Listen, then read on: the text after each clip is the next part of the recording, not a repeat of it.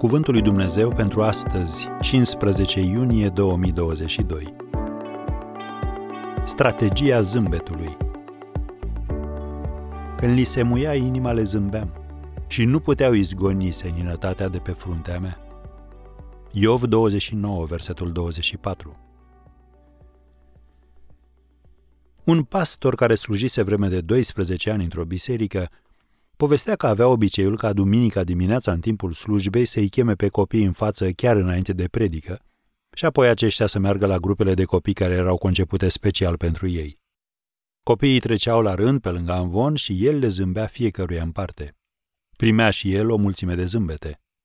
Era unul dintre punctele culminante ale întâlnirii pentru mine, și-a amintit el. Însă, într-o duminică, se pare că a ratat un copil și nu i-a zâmbit.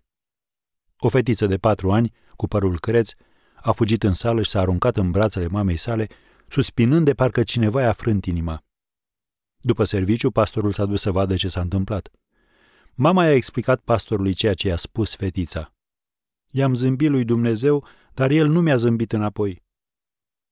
Pastorul a reflectat o clipă la ceea ce auzise și a spus, Pentru acea fetiță eu am fost înlocuitorul lui Dumnezeu.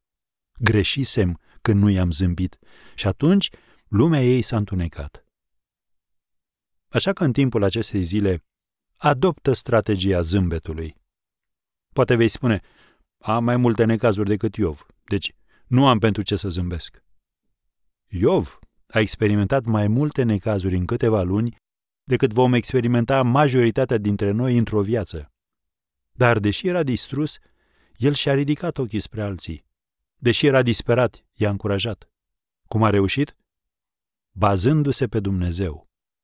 El spune, în capitolul 29 de la versetul 23, Mă așteptau ca pe ploaie, căscau gura ca după ploaia de primăvară. Când li se muia inima, le zâmbeam și nu puteau izgoni seninătatea de pe fruntea mea. Așadar, azi zâmbește.